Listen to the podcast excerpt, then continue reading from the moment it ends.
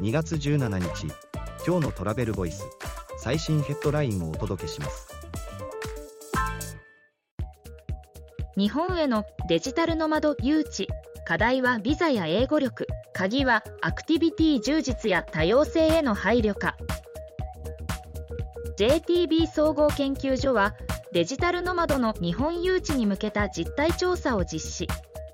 デジタルノマドをライフ重視型とワーク重視型に分類。日本への誘致の鍵はアクティビティの充実や多様性への配慮などライフ重視型で重要視される整備とした。次のニュースです。